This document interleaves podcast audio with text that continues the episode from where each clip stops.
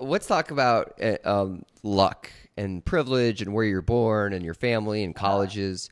What what did you find from your research or your introspection around that?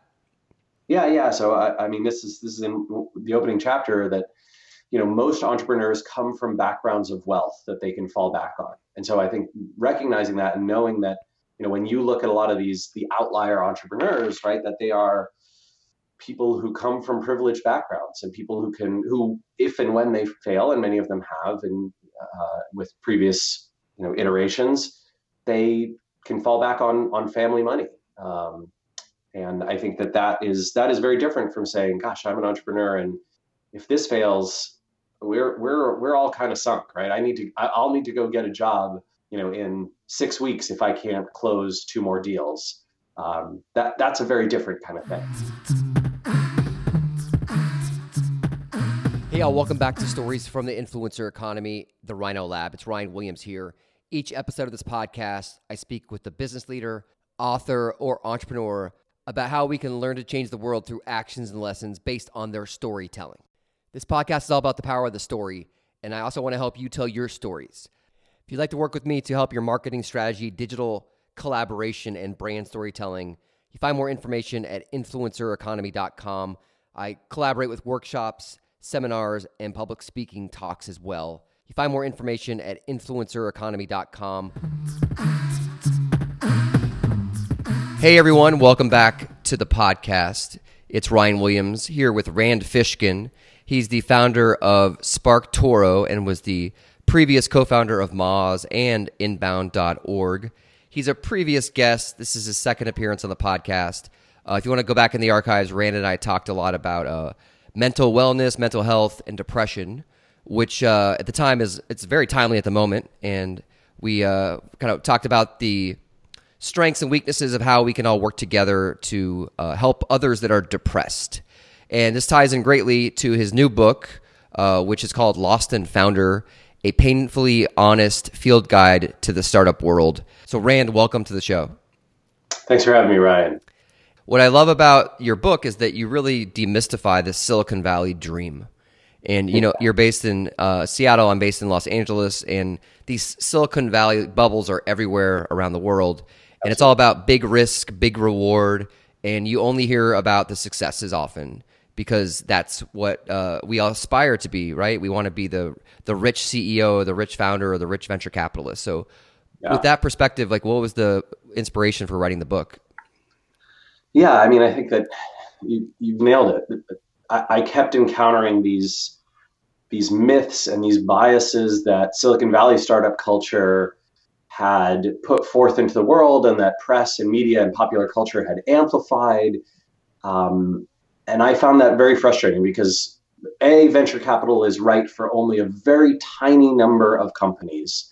Uh, and the classic VC backed startup path, which is a very high risk, you know 95% or so failure rate if, if failure is defined as didn't return you know the amount of capital that they were intended to to to their investors. So, 5% success. 5% succeed right? So you know the the day a company raises their first venture round they've gone from you know a 60% five year survival rate to a 10% five year survival rate. And so it's you know i always have this uh, what what I always say to entrepreneurs I meet who tell me they just raised their first round is congratulations. Yeah. You know, I, I don't know if that's a great thing. And so the book is is inspired by this um, you know, these biases and it's trying to demystify a lot of these things and say that there's another way, there's probably a better way. Um, not for every company, but certainly for most. And when you look back at your career with Moz and you know going through depression, like can you explain like what it was like to leave your company, uh, being in a prolonged depression, and you know we're not just talking about like you were bummed out, you know, for a day, right. and so that I just want to make sure people listening understand that we're not trying to say that he had a bad week. And what was it like watching your company from afar and like overcoming that to then write the book and start a new company? Yeah, well, so I mean, the interesting part is uh, I I was sort of you know infuriated and, and sad and frustrated and overwhelmed and you know just sort of mentally unprepared and Moz I mean you know, let's put this in context. In 2013, our growth rate slowed from 100% year over year to like 55% year over year. And you know, I think one of our investors said, Randy, you're still one of the best performing companies in our portfolio. But you know, I, I just couldn't because I think because of depression, because this is how depression works, right? I couldn't see clearly. You know, I was so uh, frustrated with everything to do with the business. Everything felt wrong and bad and unfixable and um, you know overwhelming for me. Um, what what what was overwhelming? Everything was overwhelming. The the you know product not being what I wanted it to be was overwhelming. The inability to hire engineers and enough of them was overwhelming. The frustration with contractors was overwhelming. Um, the demands of our customers felt overwhelming.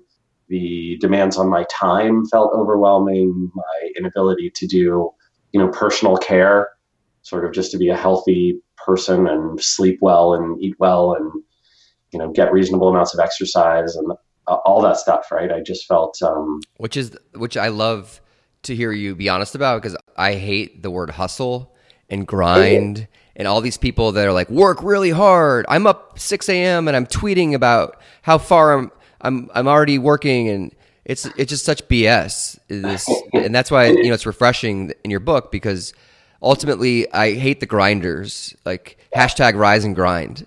oh, Jesus.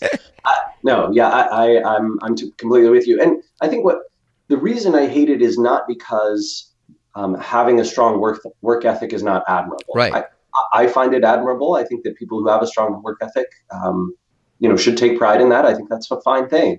Uh, what I think is ridiculous is when you point to uh, overwork and, and um, time that takes away from personal health and care and being able to care for your friends and family and loved ones around you and the, making the world a better place, which all of us should be doing at least a little bit of, hopefully uh, I, I, think when you sacrifice all those things, what you actually get is not only a, a worse quality human being, but a worse quality company, a mm. worse quality business, right? So there's there's lots of studies because this is a fascinating topic for university endowment funds to look into, and sorry, university uh, uh, research uh, institutions to look into, and um, lots of private companies, right?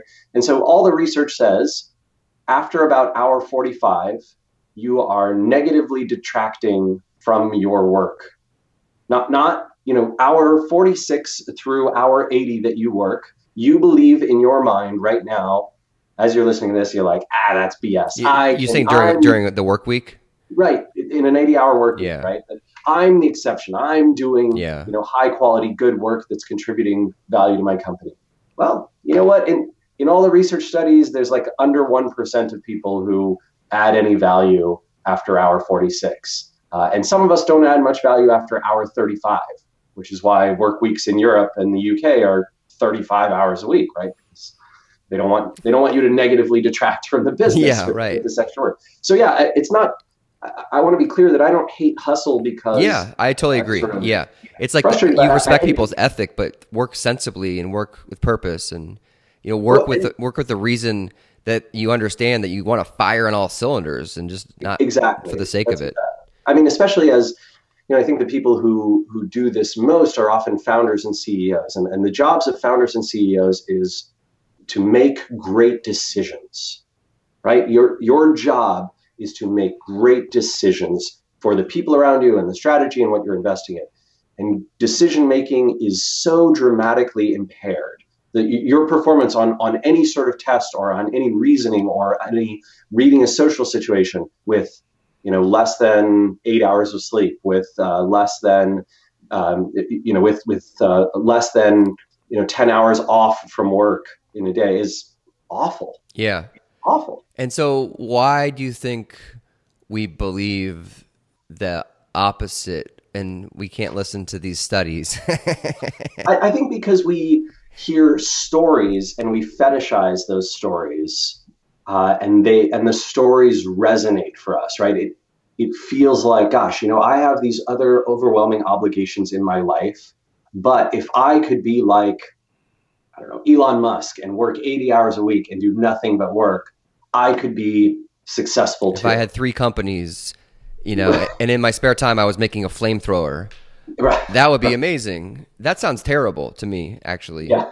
Um, I, I, mean, I, I think that um, he's clearly enjoying his life. Yeah, he's a unique guy. Fine, right? And and probably works with a lot of uh, a lot of good people. But I, I would say that I think there's there's a few things that we should we should all recognize, which is how much luck plays into luck and timing and background and you know being being born into the right situations uh, benefits people who are entrepreneurs. So one of the things I point out in at the start of Lost and Founder is that there's this there's this myth that sort of entrepreneurs are often self-made people, right? Um, I, I don't know if you caught this yesterday, right? The Forbes thing about Kylie Jenner being their self-made woman of the year or something like that, and um, and of course, Dictionary.com tweeted out, "Here's the definition of self-made," and then and then here's this article.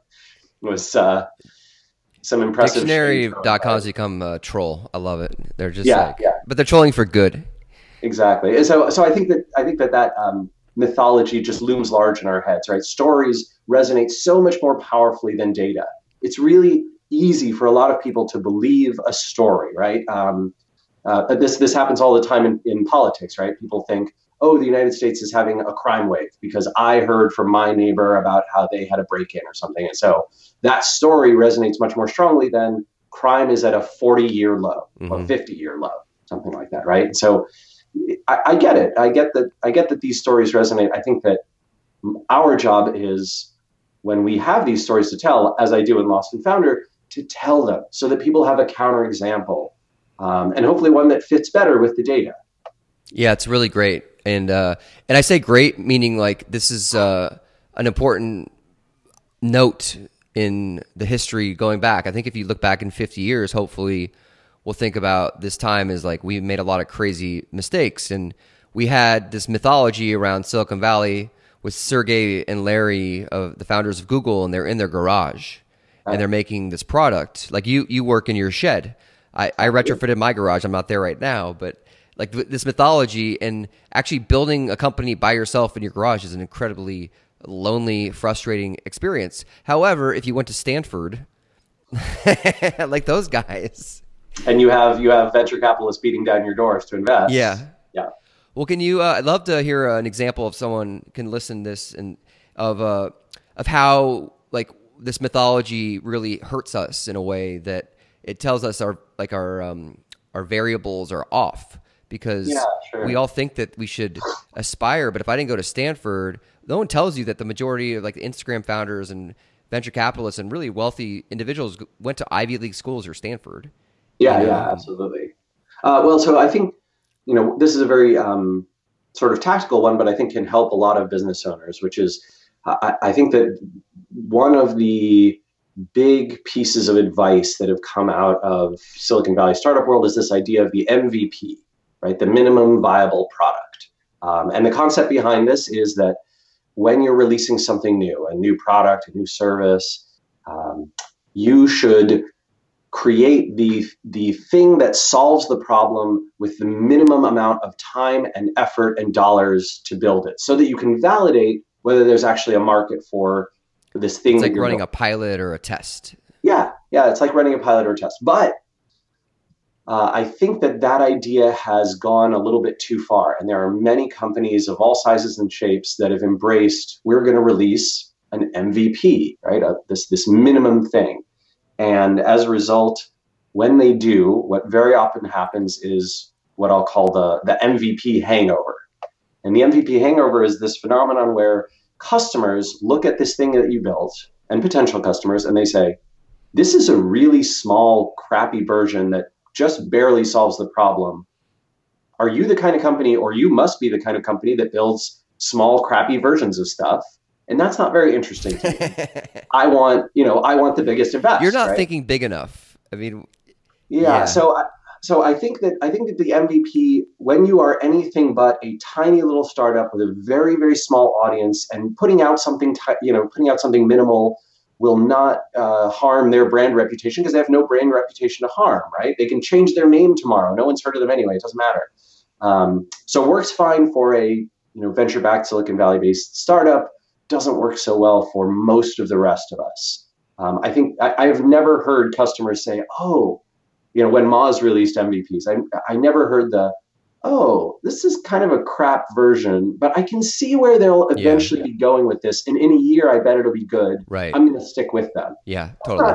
how anyone thinks. 100. percent Yeah, it's actually we think this is crappy and you are wasting my time. I don't I don't want to be an early adopter. I don't want to fall in love with your version and then grow with you as a brand or company. yeah, that's right. I want to buy a good product. And then Yeah, so I think the, the alternative, the alternative that benefits from the same sort of strategic focus that the MVP has is what what I've been calling the EVP, the exceptional viable product.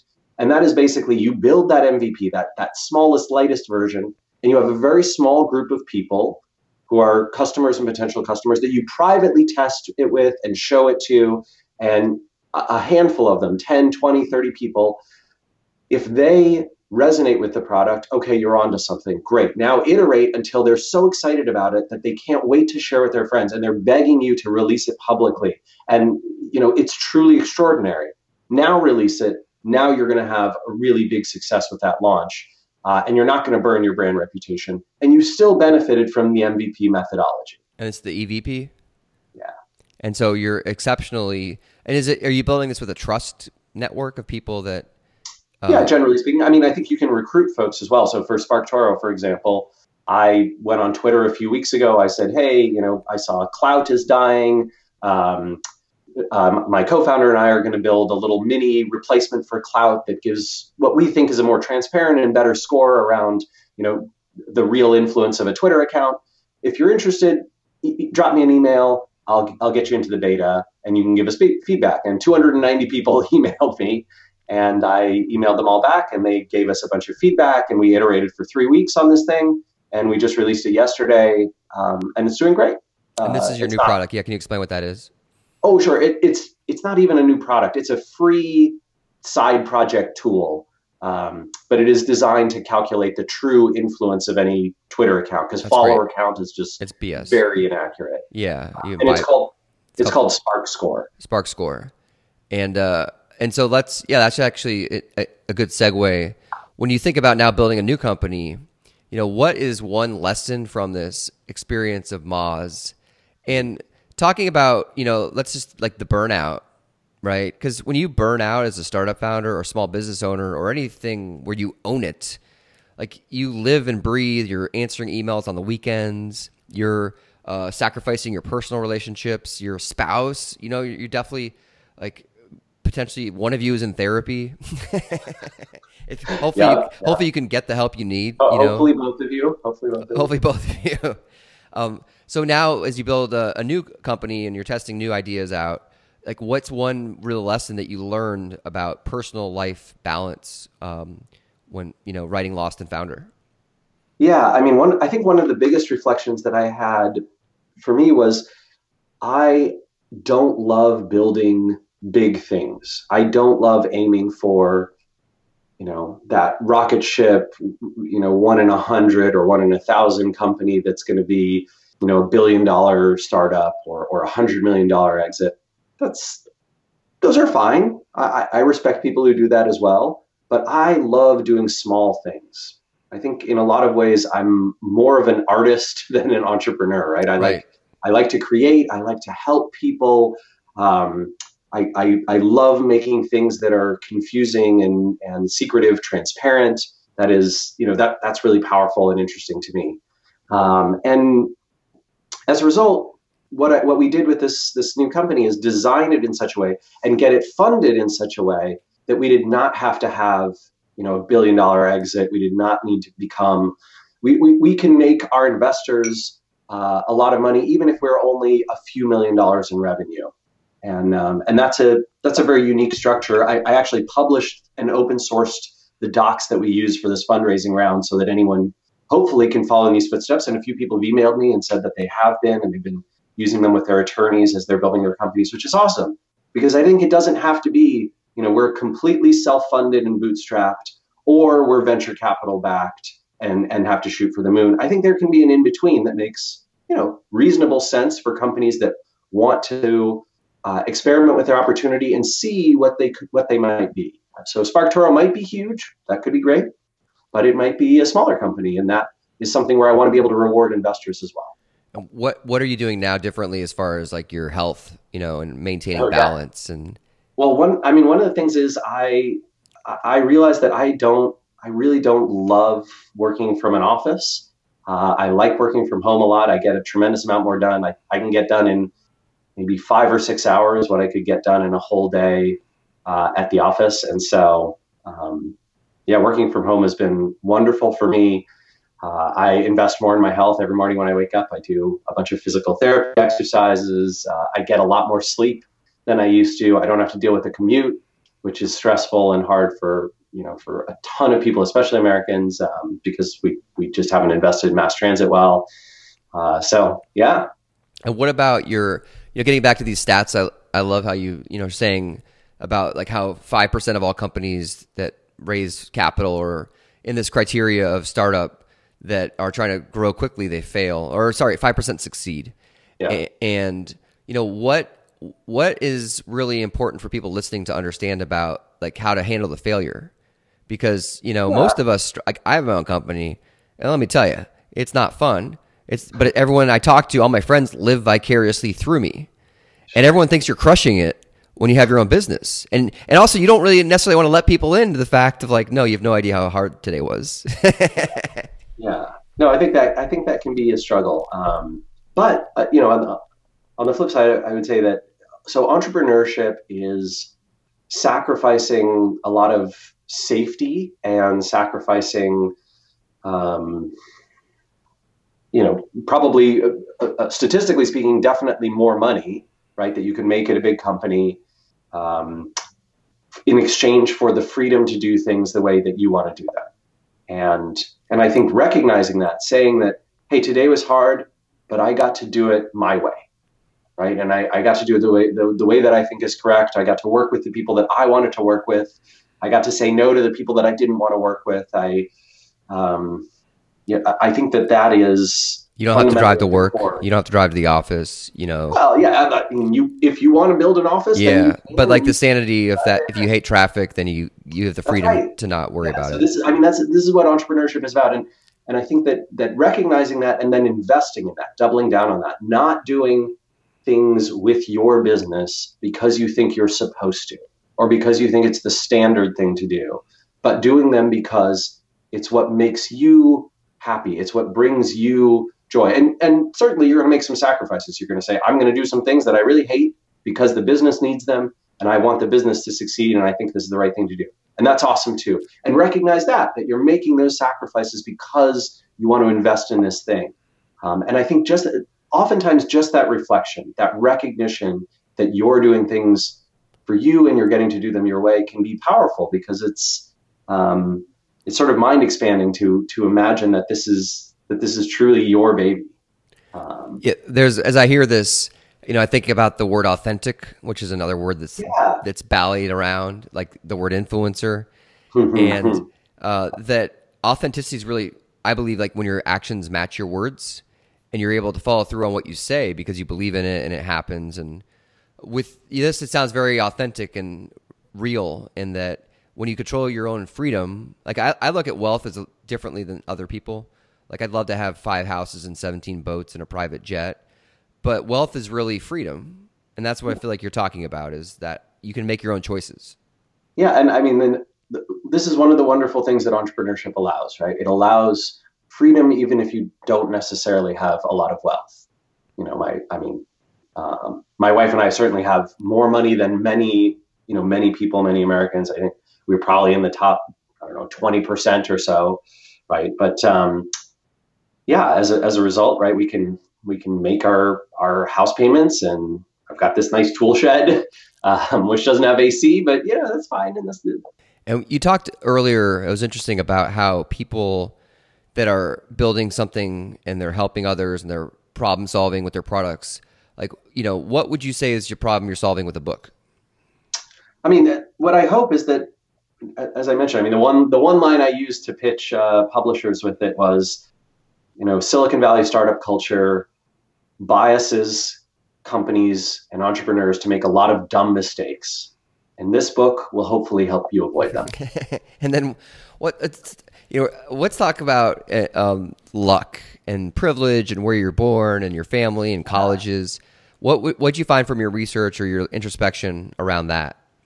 Yeah, yeah. So I, I mean, this is this is in the opening chapter that you know most entrepreneurs come from backgrounds of wealth that they can fall back on, and so I think recognizing that and knowing that you know when you look at a lot of these the outlier entrepreneurs, right, that they are people who come from privileged backgrounds and people who can who if and when they fail and many of them have and uh, with previous you know iterations they can fall back on on family money um, and i think that that is that is very different from saying gosh i'm an entrepreneur and if this fails we're we're we're all kind of sunk right? I need to i'll need to go get a job you know in six weeks if i can't close two more deals. Um, that that's a very different kind of thing. So the, even the mythology there, like we're saying with uh, Kylie Jenner being a self-made gazillionaire, she's really like the, I, the stat that I saw was like you should put in how much money you had before to take the risk to be self-made or quote right, unquote right. self-made versus like what your outcome is because you're right if you can if you have family money you can fall back on take a lot more risks this is the uh, um, you know, for, I think for the last few years, this has always been the thing with Donald Trump, right? People people say, oh, well, you you know, you start your father, and uh, if you had invested that in the stock market, you would be about ten times richer than if you had done all these supposedly successful businesses that you built. Well, that's a great point. Is the perception of wealth?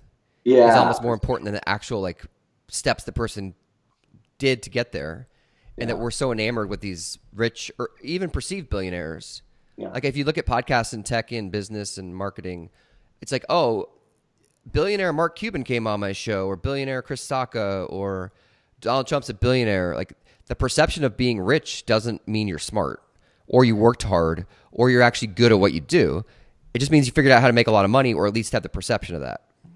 Yeah, and there's a, and there's a tremendous amount of luck that goes into those. Right? Yeah, um, and and I think there there are some there are some thoughtful um, good people who you know are in that situation who recognize that and are vocal about it right they say like no no no this is not i could easily have failed at this i had the right timing and the right background and i went to the right place and i got the right network and a lot of that was where i was born and when i was born and what i look like and yeah, yeah well how, how do we how do we counter the narrative like how do we because that's such a, a it's american I mean, it's really it's yeah. an American superficial problem that we have where people feel like they are their perception is almost more important than anything else, being wealthy or rich or living extravagant lives.